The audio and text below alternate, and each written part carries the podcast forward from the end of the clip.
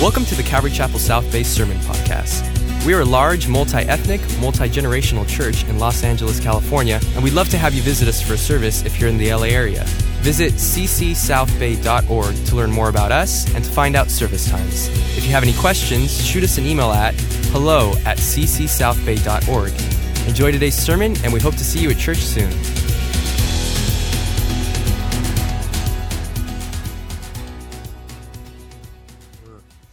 Would you join me? We're going to pray. We'll be in Amos chapter 4 tonight, the entire chapter, and a message I've entitled, Do Not Forget Your Past. Now, we know we're supposed to forget that which is behind and press on towards the high calling, but that's not what this is about. This is a different kind. There's a negative and a positive aspect.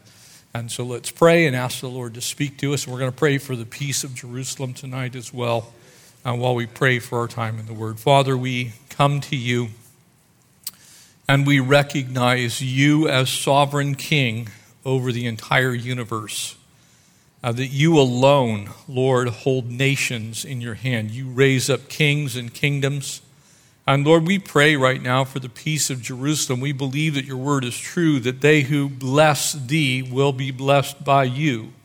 And Lord, we pray that you would move right now to quell the violence. Uh, Lord, we know that there are many sides to the issue, but we also believe that Israel uh, has the right to inherit the land that you gave them. And so, Lord, it is your land. You gave it to Israel to possess. And we pray that you would protect uh, the nation Israel from the attacks of Hamas, PLO, and Fatah, these terrorist organizations. And also at the same time, we ask that you'd protect the innocent on both sides. Lord, there are innocent people in the Gaza Strip. And Lord, we ask that you would shield them, protect them, keep them. And so we would ask also, Lord, that you bless your word as we study it. Uh, Lord, the, the picture here is the danger of being obstinate.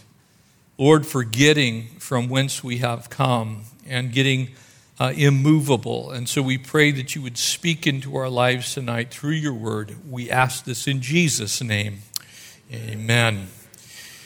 In Philippians chapter 3, you might remember that Paul, writing there to the church at Philippi, uh, said something that maybe flies in a bit of contrast to the study title tonight. Brethren, I do not count myself as to have apprehended there in verse 13 of Philippians 3. But one thing I do, forgetting those things which are behind and reaching forward to those things which are ahead I press towards the goal for the prize of the upward call of God in Christ Jesus. There is truth that we should also forget our past. But that is specifically the negative aspect of remembering our past.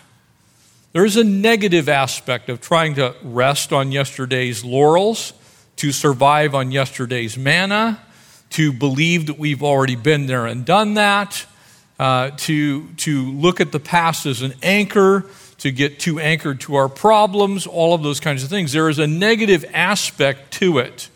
But there is a very positive aspect, and that is the aspect found in chapter 4 tonight. That's the positive aspect of remembering exactly what God has delivered you from. Not a person in this room that knows the Lord that doesn't have a BC uh, before Christ. Doesn't have a time when you were not walking with the Lord. Maybe for some of you that was very young. Perhaps you came to faith in Christ as a young child and you walked with the Lord your entire life. But for a vast majority of us, we have what we call those BC days. That time when we were not redeemed, that time when our life was marked by carnality in the flesh. And it is uber important that as the body of Christ, we do not forget from which we have been delivered. Every one of us has these issues. And here's what happens when you forget that when you move to where the Jewish people are, as Amos writes, he's writing to a group of people who have forgotten that God delivered them. who have forgotten that they were carnal, who have forgotten that they were wandering in the wilderness, who have forgotten that the Lord provided for them quail and manna and fresh water at the springs of Marah. They had forgotten that from which the Lord had delivered them. They were dying in the desert, and God delivered them. They forgot that. And so now they're acting like they can do anything they want. They can live their life as they please. This is the classic definition of the word obstinate, hard headed. It means to perversely adhere to something that you seem to believe is a course of action in spite of reason, in spite of argument, in spite of even truth the Jewish people had become obstinate. They believed that they were God's chosen people. They believed that they were, in essence, faultless. They could do no wrong. And so they began to forget that God had delivered them. In Numbers chapter 11, there is a key passage that probably most of you should have underlined. It is the first six verses there, and it says this. And now, when the people complained, okay, so where are they? They're in the wilderness. Where were they before they were in the wilderness? They were in slavery. Why were they in slavery? Because they were disobedient. What was happening in slavery? Life was hard. It was the pits. It was terrible. They, they were dying by the hundreds of thousands, and they were in that bondage and in that slavery for 400 years. People complained, and it displeased the Lord, for the Lord heard it. And here's where it touches you, touches me. God knows exactly what you've been delivered from. And He does not like it when we start going, man, I wish I wasn't a believer. I wish I could go back to my old way of life. I wish, I wish, I wish I could go back to that bar or back to that relationship or back to that drug or back to that crime or back to that whatever. Just name it. And so here it is for the children of Israel. His anger was aroused, and so the fire of the Lord burned among them and consumed them on the outskirts of the camp. And when the people cried out to Moses, when Moses prayed to the Lord, the fire was quenched. So when the church got busy, when the pastor preached the truth, when God's people do things God's way, God relented. And so he called the name of the place Taberah, because the fire of the Lord had burned among them. And now the mixed multitude who were among them yielded to intense craving. That's another way of saying they fell into sin because they refused to resist temptation. Intense craving. You might even look at this as one of the mentions in the Bible of what we would classically call addictive behavior. They were addicted to sin. They failed to be separated from the world. And so the children of Israel also wept again and said, here it comes. Who will give us meat? We remember the fish which we ate so freely in Egypt. Isn't it weird how, when you've walked with the Lord for a while, you forget exactly how bad it was in Egypt? You look at that time, it's like, oh man, that was so awesome when I used to party. It was so amazing. Those people I hung out with, they were so funny. Well, it's because he didn't have two operating brain cells. They were so bombed out of their minds. The cucumbers, the melons, the leeks, the onions, the garlic. In other words, life was tasty in Egypt, which is a real fine way of saying, when I was in the world, things were really tasty. But now our whole being is dried up. You realize how offensive this is to the Lord? The Lord has delivered them from Pharaoh, from bondage, from slavery. They were a mess in Egypt, but somehow the only thing they remember is that they had nice spicy food with garlic in it. There is nothing at all except this rotten, stinking manna before our eyes, and I added the rotten and stinking. Because what actually had happened was God had miraculously fed them. God had miraculously provided for them. God had miraculously healed them. God had miraculously preserved them. God had worked miracles to even keep them alive in one of the most inhospitable places on planet Earth, the Sinai Peninsula. The anvil of the sun once they got across the Red Sea. This place that today still very few people actually inhabit it. Saudi Arabia, is called the empty quarter. There's literally nothing and no one there. But God preserved them.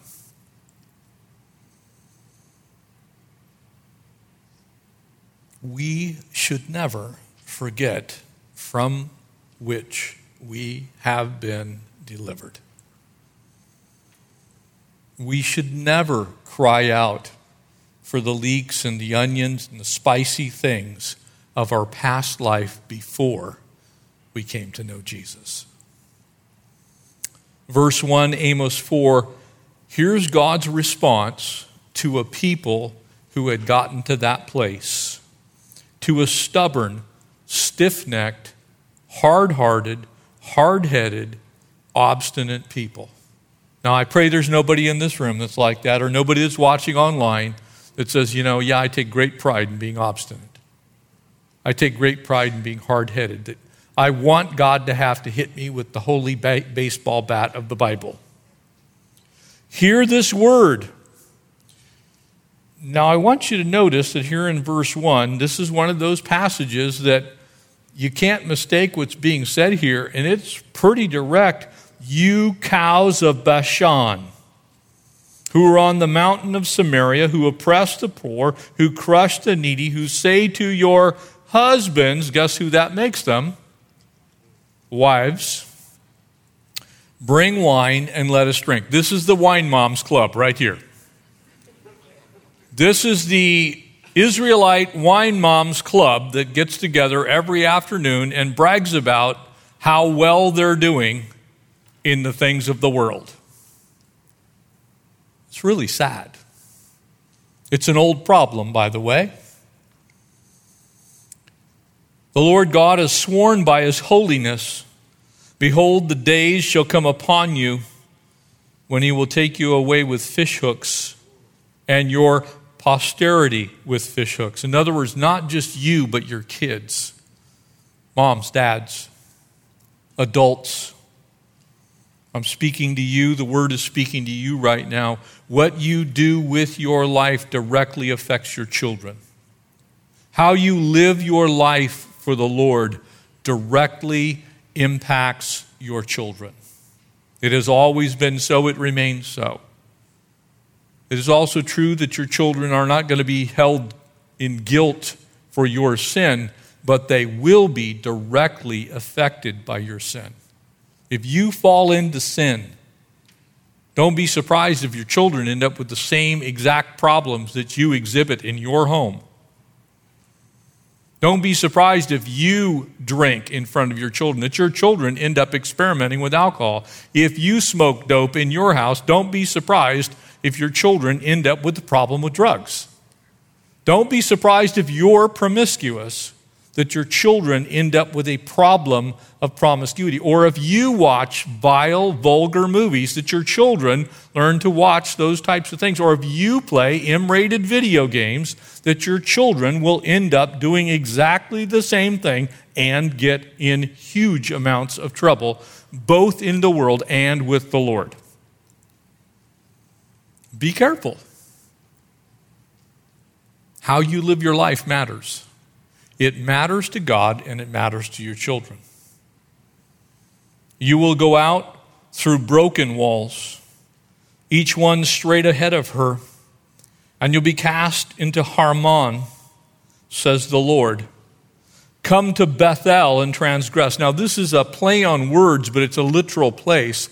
Beth in Hebrew means house, El means God. Come to the house of God and transgress. In other words, come to the house of God and sin. Oh my goodness. When you are so stubborn and hard hearted and obstinate that you want to hang on to the things of the past and delve into the things of the world, that you bring your sin into God's house, it's a sign that you better get ready for what follows in the rest of the chapter. Now, I don't want to be depressing here. I'm telling you these things in the positive sense. When you know to do that which is right, it behooves us to do that which is right. And when we know something is displeasing to the Lord, He's telling us so that we won't go there, so that we can live lives that are blessed. And so when God chastens, when God warns exactly as He says there in Hebrews chapter 12, because He does, if you endure chastening, as God deals you, with you as sons, exactly as the book of Hebrews says, then, then he's acting lovingly. At Gilgal, multiply transgression. This was supposed to be a fortified city uh, of the kings of the Lord. You bring your sacrifices every morning, your tithes every three days, and offer sacrifice of thanksgiving with leaven. In other words, everything's messed up, everything's polluted. It's like you're, you're doing the religious thing, but it's all a joke. Proclaim, announce your free will offerings, for this you love, O children of Israel, says your God. So the Lord begins by talking to the social elite of that day. They, they lived in what we would call luxury. It, it's a Latin word that actually means excessive.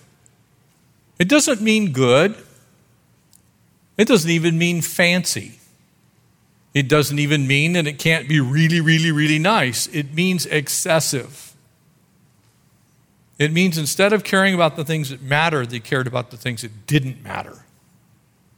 They were concerning themselves with things that didn't matter. They had expensive tastes that went well beyond just enjoying the finer things in life.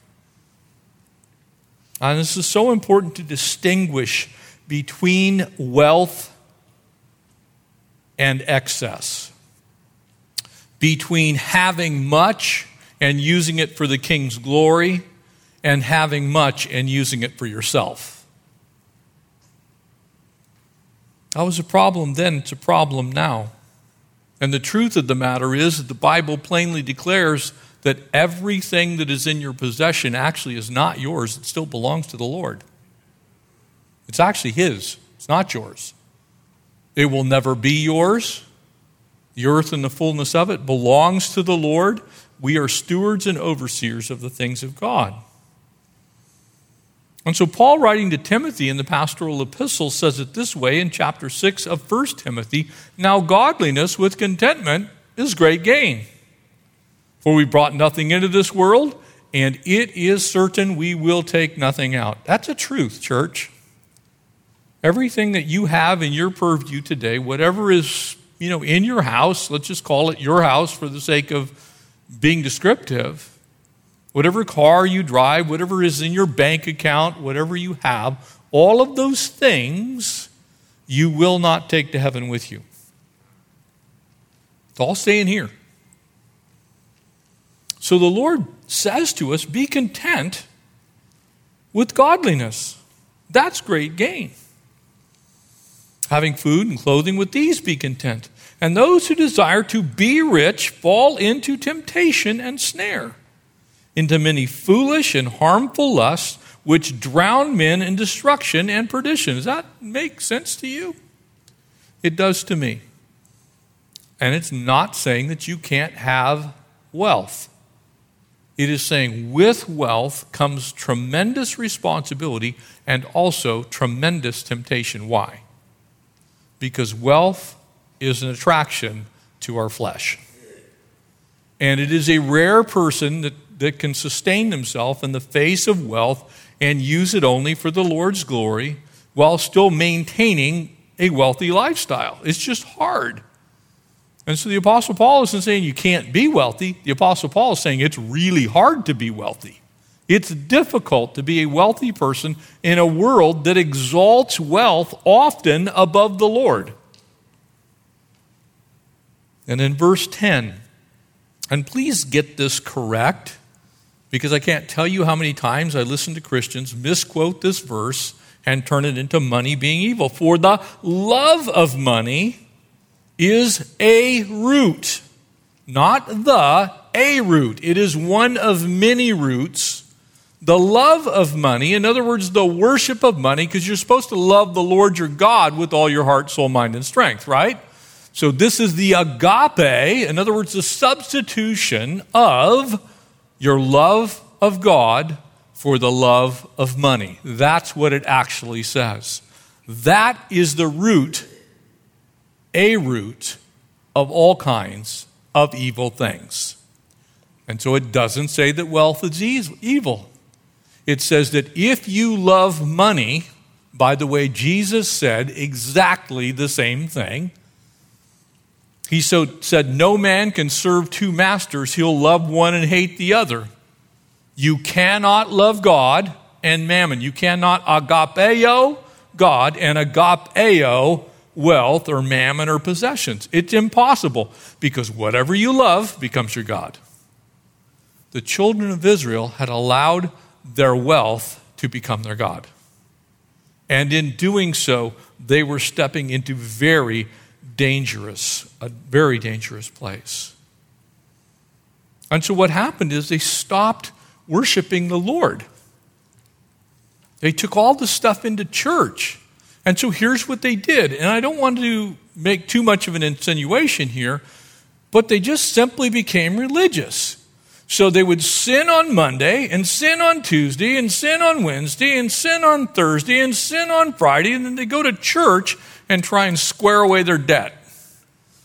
They would go to temple and they would just bring more money to God because they got plenty of money, so I'll just bring money to God. In other words, they were trying to buy God off.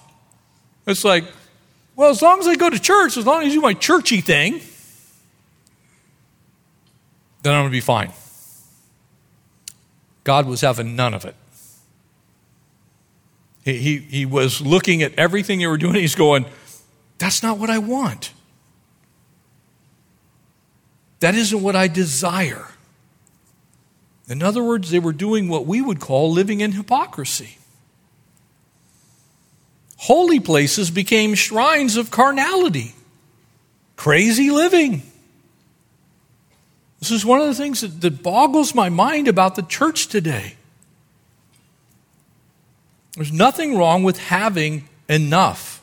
There's nothing wrong with even having some excess. But there is something very wrong when the church becomes about nothing but money. It's not okay with God. Why? Because it, it says to people that if I just bring enough money, then I am okay with God. God wants your heart. God wants your life. God doesn't care. He doesn't even need our money.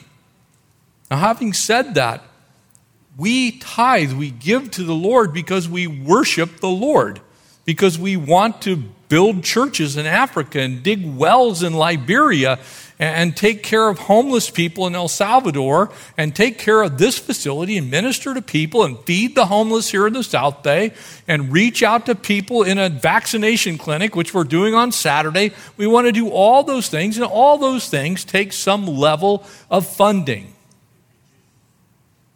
But the church is nothing more than a place for the Lord's funds, which are gathered into his house to be passed through for his purposes. We are not to be storing up in barns. We are not to be building bigger barns. We're to be building the kingdom. And if we build the kingdom, God takes care of everything. But when we start building our little kingdom with a small k and not his big kingdom with a big K, then we end up in all kinds of trouble because we will start doing exactly what Jesus warned against. We'll start to serve, even in the church, for the purpose of serving mammon. It didn't work for Israel, and it won't work for the church today. In other words, they became hearers, but they forgot to be doers. In 1 Samuel, in chapter 15, you might remember the story. And so Samuel said, Has the Lord great delight in burnt offerings and sacrifices, as in obeying the voice of the Lord? And behold, it is better to obey than to sacrifice. The Old Testament taught very clearly that God was after our hearts. He was after the hearts of the Jewish people during this time. That's what he was concerned with. And so Amos tells them, Look, you, you, you're, you're having your wine mom party, and, and from God's perspective, it's like a bunch of cows around a trough. He's not okay with it. And you're being obstinate about it. And God's looking at it going, Are you going to change? Are you going to give me your heart? Are you going to repent? And the sad answer was, They didn't. And so, what follows then forms what we might call a warning. It's the Lord's scourging. In other words, you pay attention to this and you look at it and go, This is how much God loves you. If you're without chastening, verse 8 of Hebrews tells, if you are without chastening, of which you have all become partakers, then you are illegitimate and you're not God's kids. So if God doesn't spank you, that's another way of saying God doesn't spank you. If He doesn't, you know, kind of put the little kibosh on your party, then you might want to wonder whether you're actually one of His kids or not. Verse 6 Also, I gave you cleanness of teeth. Now, this is kind of a strange statement. For us, we're going, well, I pay a lot of money. I go to the dentist to get clean teeth. I got the whitening trays in my bathroom. I, you know, I use the super white, bright mouthwash stuff that, like, it gets you seven shades brighter. That's not what this is about. During that day and time, they didn't have toothbrushes, they didn't have toothpaste, they didn't have dentists. In fact, most people you could tell if, in fact, they had some money because their teeth weren't clean. They were stained from eating food. They were broken from getting pieces of rock in their grain there was a problem. If you had clean teeth, it was a sign you were starving to death. You shouldn't have clean teeth. You should have dirty teeth. I gave you cleanliness, cleanliness of teeth in all your cities and lack of bread in all of your places. Yet, notice it, just underline this each time it comes up. You have not returned to me, says the Lord. That's chastening. I also withheld rain from you when there were still three months to harvest. I made it rain in one city and withheld rain from another. In other words, he was fair. God was just. He didn't just blanket starve everyone. He chose which city got rain and which city didn't. And I withheld rain from one other city, and one part I rained upon, and where it did not rain, the part withered. So, in two or three cities, you wandered to another, to, to another city to drink water, but they were not satisfied. Yet you did not return to me, says the Lord. And I want you to see this model. Very often, when God allows disastrous things in our lives, things we don't like and don't want and would rather not have, the question often we should ask is Is God trying to get my attention? Is your water barrel empty because God's speaking?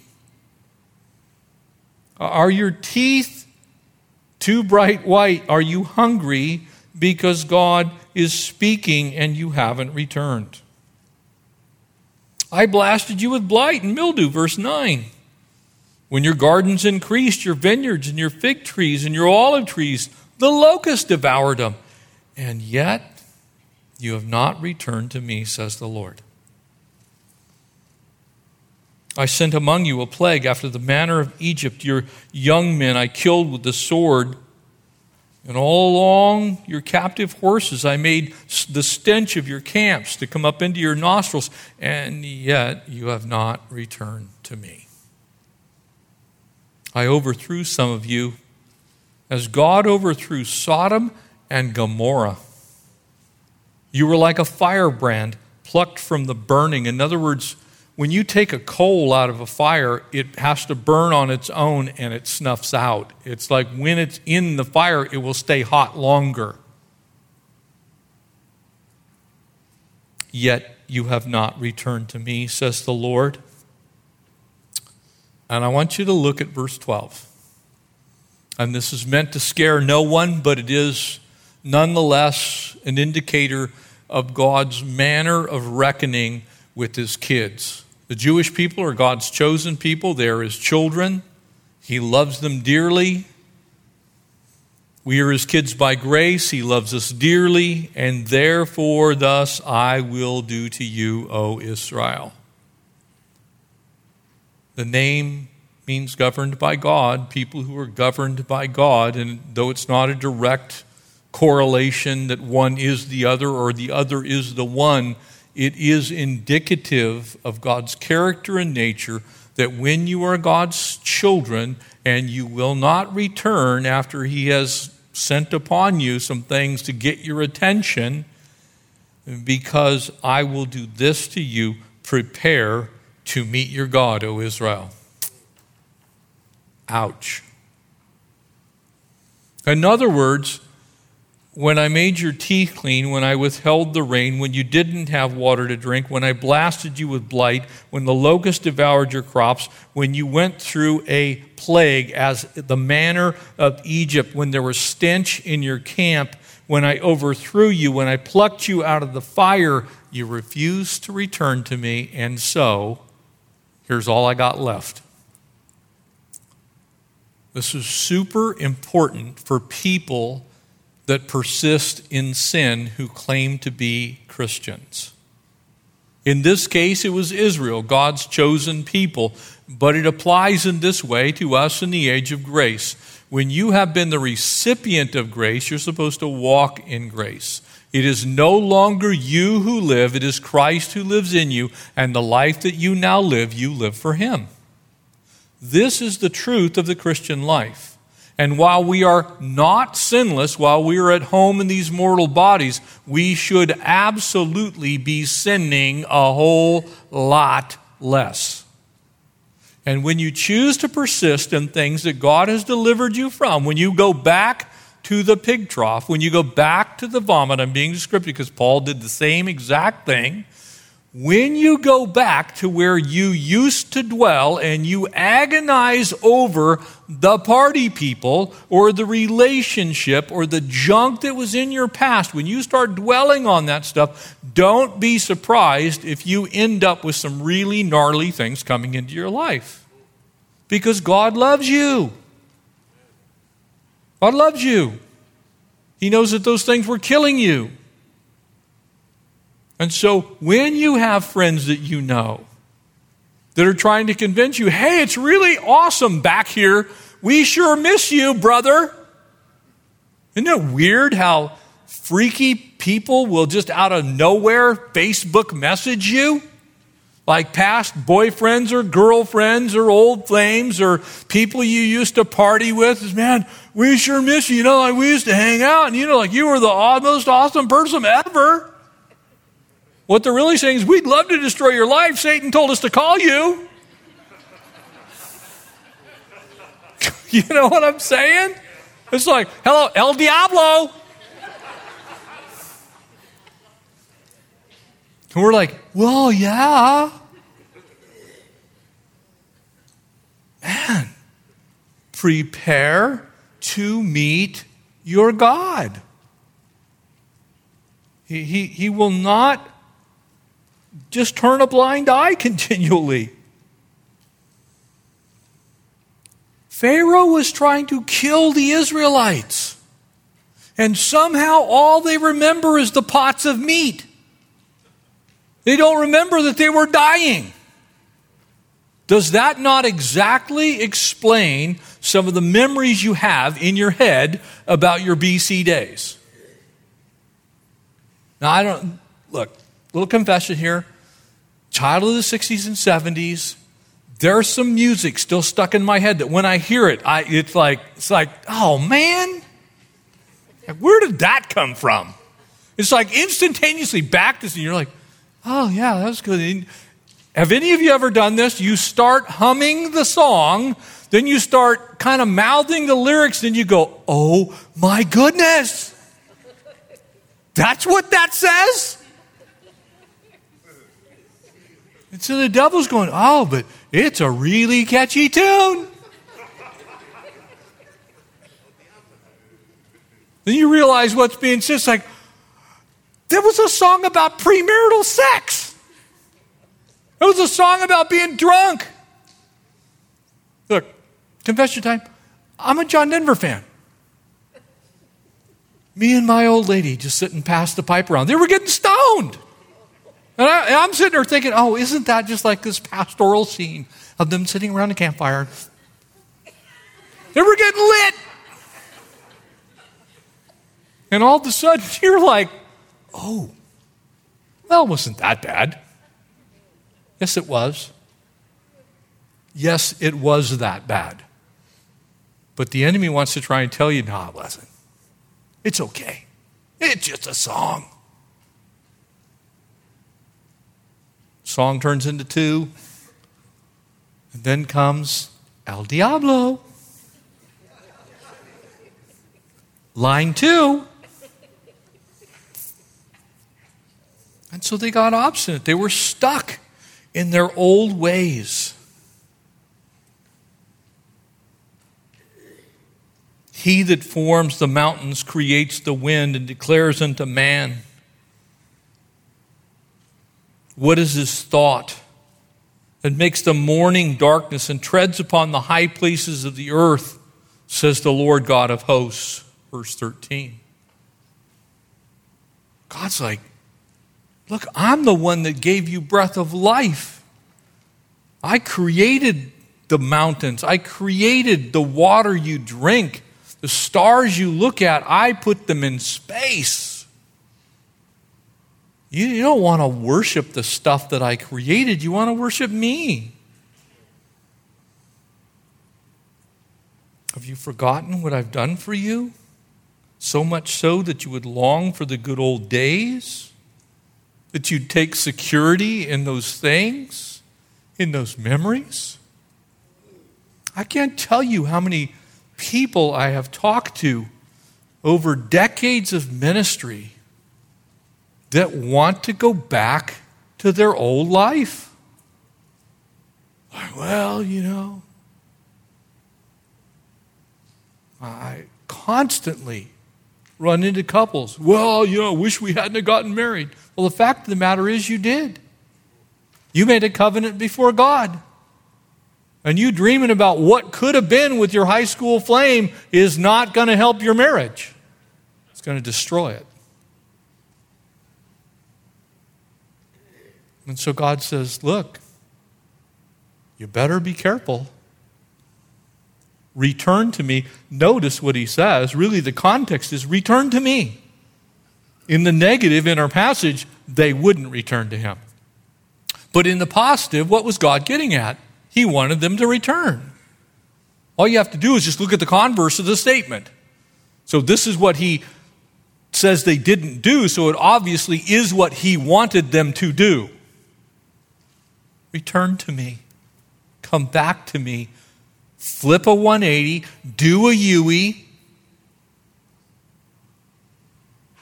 You know, sometimes people look at the word repent like it's some dirty word or something. It simply means to be able to turn around. It means to have a change of mind that results in a change of action, a change of direction, a course change, if you will. It's not a bad thing, it's a great thing.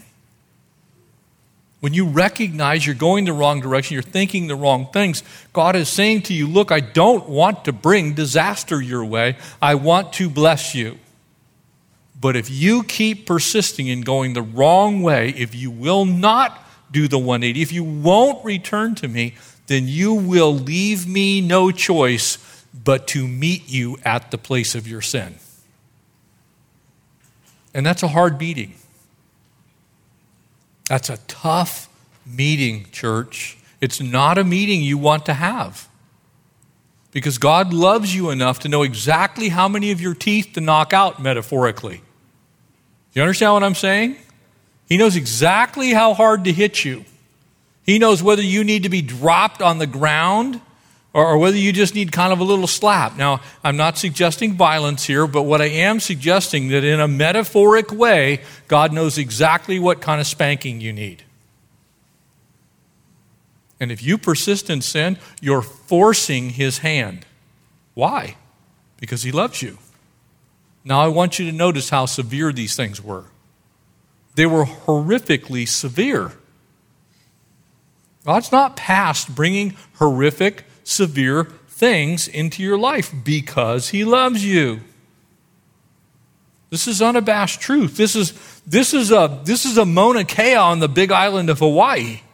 When you're sitting in Hilo and you're looking at two vertical miles straight up, it's like it covers the whole horizon. Why am I saying that? Because a truth like this, prepare to meet your God, can even be yanked out of context and it's still true. That's how big it is. When you persist, when you will not turn, prepare to meet your God. This is equivalent to John 3:16, which you can't take out of context. It's just true all the time. This is a Revelation 3:20 thing. This is behold I stand at the door and knock. This is a true all the time thing. This is a Romans 10:9 thing. If you confess with your mouth that Jesus Christ is Lord, you're going to be saved. This is a this is true doesn't have to have context. If you persist and will not return to him, you will leave God no choice but to say, Prepare to meet me. Because I love you. Now, maybe for many of you, tonight this message actually isn't for you. It might be for your kids. It might be for somebody that you're going to meet next week. It may be for somebody that you know at work, that you know has professed that they love the Lord or they know the Lord or they go to church, but they're living in a way that's displeasing to God. You have to tell them at some point in time prepare to meet your God. Why? Because the Bible is clear whatever a man or a woman sows, that he or she shall also reap. It's a spiritual law. You do not get away with stuff forever. Now, the good news is God's really gracious and super kind, and He's very long suffering. So I'm not suggesting to you that, you know, because you had a wicked thought in your mind, that God's going to, you know, zap you back to the dark ages spiritually. That also is not true. But God doesn't let His kids persist in a direction that's going to harm them, He just won't do it. He will not do it, church. He's going to get a hold of the back of your neck, just like he does with the Jewish people. He says, If I got to put a fish hook in your nose, I'm going to pull you back where you need to go. We have to be prepared to meet God. Now, the good news is if you're walking with the Lord in spirit and in truth, if you're loving God and you're doing what He asked, being prepared to meet him is a joyous state of being. Amen? It's just like, Lord Jesus, come get me because I can't wait to see you. It's like, I don't even know what I could do that I'm not doing, but if there's something else that you would like me to do, please help me to do that. But I am ready right now to see the face of my Savior. Right now. If Jesus were to peek his head through the clouds, I would be going, Hallelujah. But you know, I wouldn't feel the same if I was in the midst of an affair. I wouldn't feel the same if I were going to a party after church to go get loaded. I wouldn't feel the same if I was engaged in some type of nefarious business activity. I wouldn't feel the same if I was ripping off innocent people. I wouldn't feel the same if I was violent. I wouldn't feel the same if I was bitter. I wouldn't feel the same if I was angry. I wouldn't feel the same if I was about to go kill my unborn child. Please forgive me for making things so blunt, but see, you won't feel the same when you're in unrepentant sin you're going to be going, man, I hope God doesn't come back today. I'm hoping he doesn't come back tomorrow because my life's a wreck. And so, what does the Lord say to that person? Return to me. Come back to me. I'm right here. I'm right where I've always been. And I love you. I don't want to smack you. I don't want to punish you. I want to love on you. this is where we come to those places to where Scripture comes alive. Do you not know, Paul writes to the church at Corinth in 1 Corinthians 6, that the unrighteous will not inherit the kingdom of God? And you can make all kinds of debates whether Paul's talking about someone who's saved or not saved. It doesn't matter. The unrighteous won't inherit the kingdom of God, period. And so unrighteousness shouldn't be in the life of a child of God. It ought to be something that's a byword to us. It's something that's part of our past. It should not be part of our present. Do not be deceived, neither fornicators, idolaters, adulterers, homosexuals, sodomites, thieves, covetous, drunkards, revilers, extortioners, none of them will inherit the kingdom of God. Now, why would God say something so specific? Because He loves us. And He wants us to leave those things and turn to Him. Church, you cannot, must not, do not get to set your own parameters whereby you will live your life for the Lord. God set those parameters by giving us His Word. He's the one that dictates how we're supposed to live. And you don't get to set your own parameters for how you're going to live once you get there. Children of grace live in grace, they walk in grace, they live and breathe and eat and sleep in grace which is filled with the life that's been redeemed by the blood of the Lamb, which means we should live in as much sinlessness as we possibly can. We shouldn't be good at sinning. Five times in this passage, the children of Israel were warned to not be obstinate about their sin. Yet you have not returned to me. That's a warning. Jesus said something even more severe in Matthew 7, verse 21 Not everyone who says to me, Lord, Lord, shall enter the kingdom of heaven, but he who does the will of my Father. Now, before you get legalistic, before you look at that as some veiled threat, what Jesus is saying, you, you can't pretend to be a Christian. You can't keep your sin and say you love God too. Those two things are incompatible. And that journey that we're on that we call sanctification should be a more sanctified state day by day. I should be more like Jesus, not less like Jesus, every day that I'm on this planet.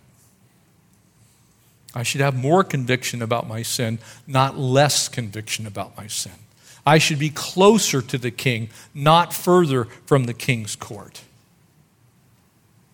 And so Jesus basically, through the prophet Amos, gives us a New Testament example there that Paul uses in 1 Corinthians 6 to say, look, when these things come, they came because you wouldn't turn. These are the things that God does to discipline famine. Verse 6, drought, verses 7 and 8. Now, I'm not trying to make a direct correlation, but maybe could it be that some of the things going on in our country right now are the direct result of the sin of this nation? I don't know. Seems very likely to me. How about our state? How many of you know that we actually live in a semi arid desert? The state of California is a semi arid desert, even though we have the high Sierras that run right down the middle of the state, even though we have hundreds and hundreds of lakes in those mountains and we have rivers off of both sides, we live in a semi arid desert. You think maybe God's getting our attention? Because we who live here in Southern California, if you haven't noticed, there aren't a whole lot of rivers around here. And there's a whole lot of people. Maybe God's saying, hey, return to me.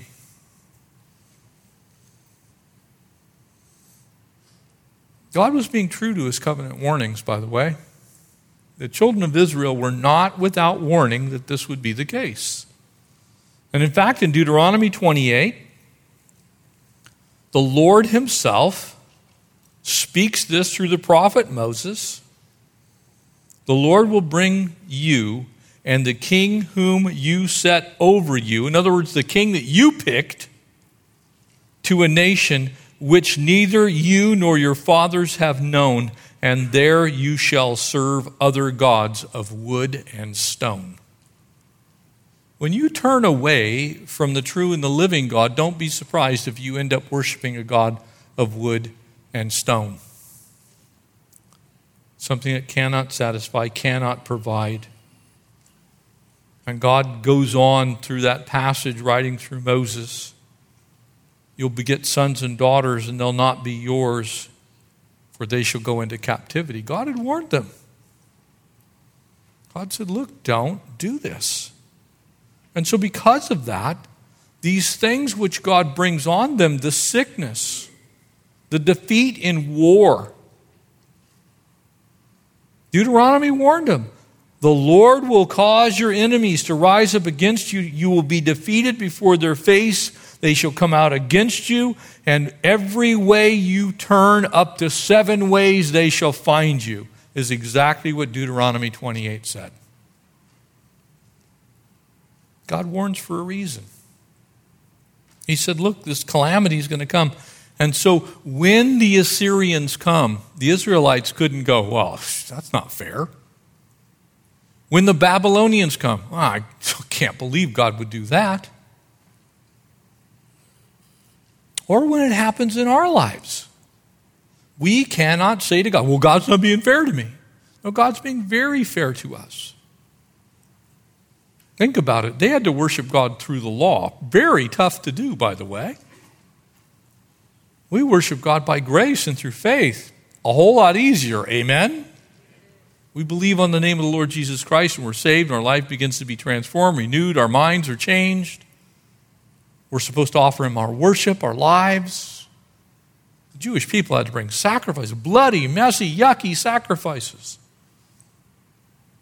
They had to be very, very cautious about how they worship God. 613 different things that they needed to do eventually to be pleasing to the Lord. We have to do one thing believe on the name of the Lord, and you'll be saved. And we don't even do that right. We're still dabbling in the things that God tells us He doesn't want us to do. And so He brings defeat, He brings catastrophe, He brings calamity, He brings earthquakes, He brings all these things. And ultimately, He basically says, Look, I, I, I don't want to do this, but I, I'm going to have no choice but to judge you. You see, here's the crazy thing every single person who has ever lived, ever lived, from Adam to whenever the Lord ends the age of grace, every single person will one day stand before the Lord at one of two judgments. Either at the Bema seat, the judgment seat, the seat of rewards in heaven, or at the great white throne either to hear, enter in, well done, good and faithful servant, or depart, for I've never known you. The only difference between those two judgments is what did you do with the grace of God?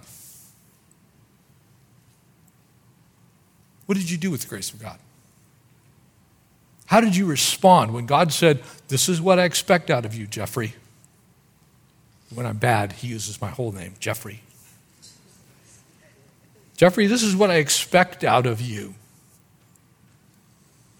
I want you to love me with all of your heart, your soul, your mind, and your strength. And oh, by the way, Jeffrey, I want you to love your neighbor as yourself. And oh, by the way, Jeffrey, by this all men will know that you are my disciple, Jeffrey, if you have love one for another, if you love the body of Christ, you love the church.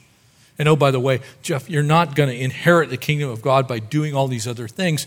Those things are what were part of your past, and you longing for those things are going to get you a spanking.